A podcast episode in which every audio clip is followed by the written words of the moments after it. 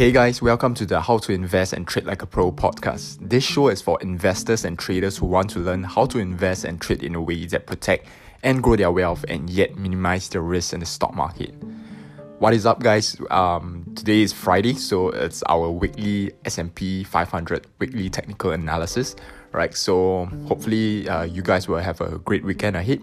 Right, so in today's podcast episode, I'd like to share with you my uh, S&P 500 weekly technical analysis. Right, okay, so um, right now I'm my I'm on my price chart. So the right the, the first thing that I like to see is um I, I like to be I like to start from the higher time frame. Right, so the time frame that I start I usually start with is the weekly time frame. Okay, so right now I'm on the uh, SPY. So the SPY is the ETF, uh, the ticker symbol for the S&P 500, and I'm on the weekly time, the, the weekly time frame, right?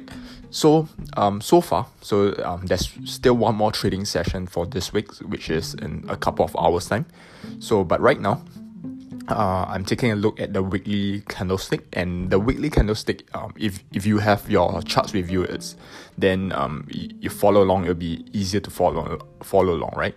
So um right now, if um on your on our price chart, you can see that the weekly candle for this week is forming a indecision candle, right?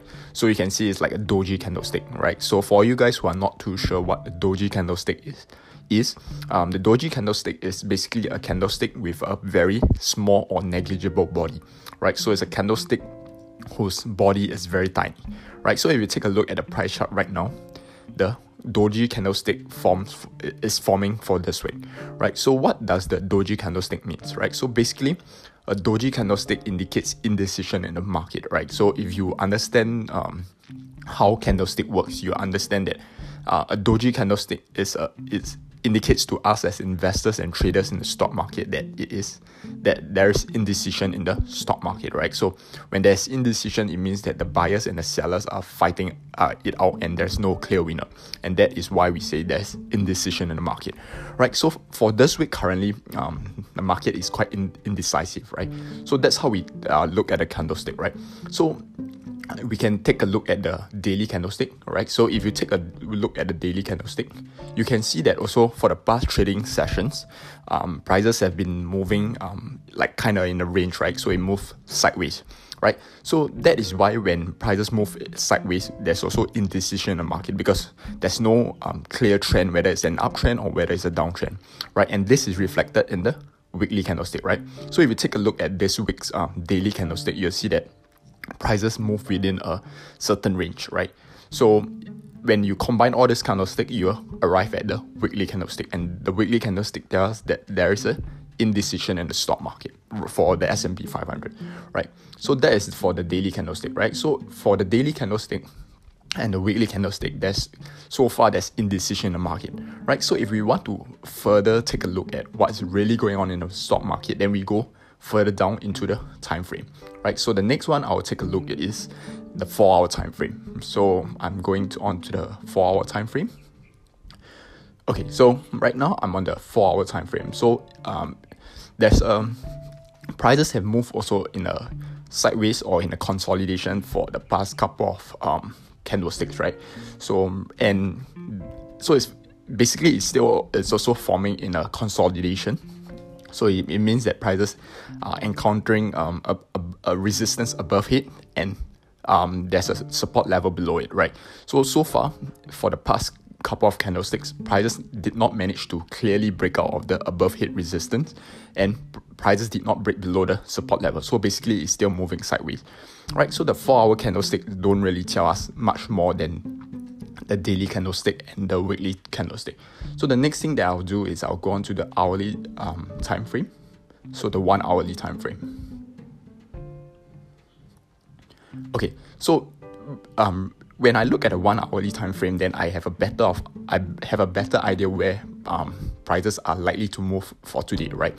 So um, re- in the past couple of um, trading sessions, right, prices have been declining for a bit, but right now I've seen that um, prices managed to break a, a upper trend line.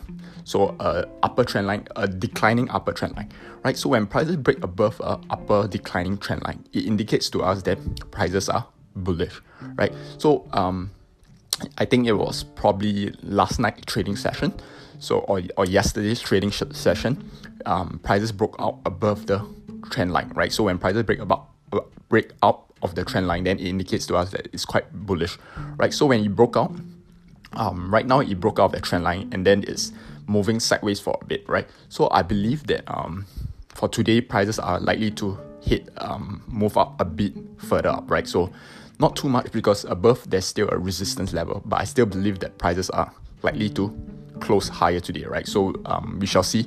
So that's a bit of uh, my weekly technical analysis of the S&P 500.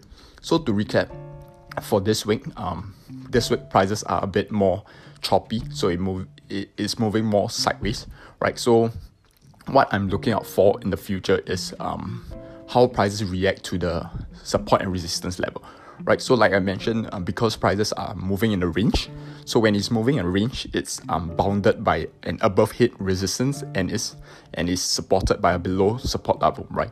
So how prices react to this resistance level and support level will indicate to me um, how prices are likely to move in the future, right? So for example, if prices break above the resistance level, then our then it indicates to me that prices are gaining bullish momentum, right? But on the other hand, if prices break below the support level, then it indicates to me that prices are experiencing bearish momentum, right? So hopefully you guys have um, learned something from today's podcast episode.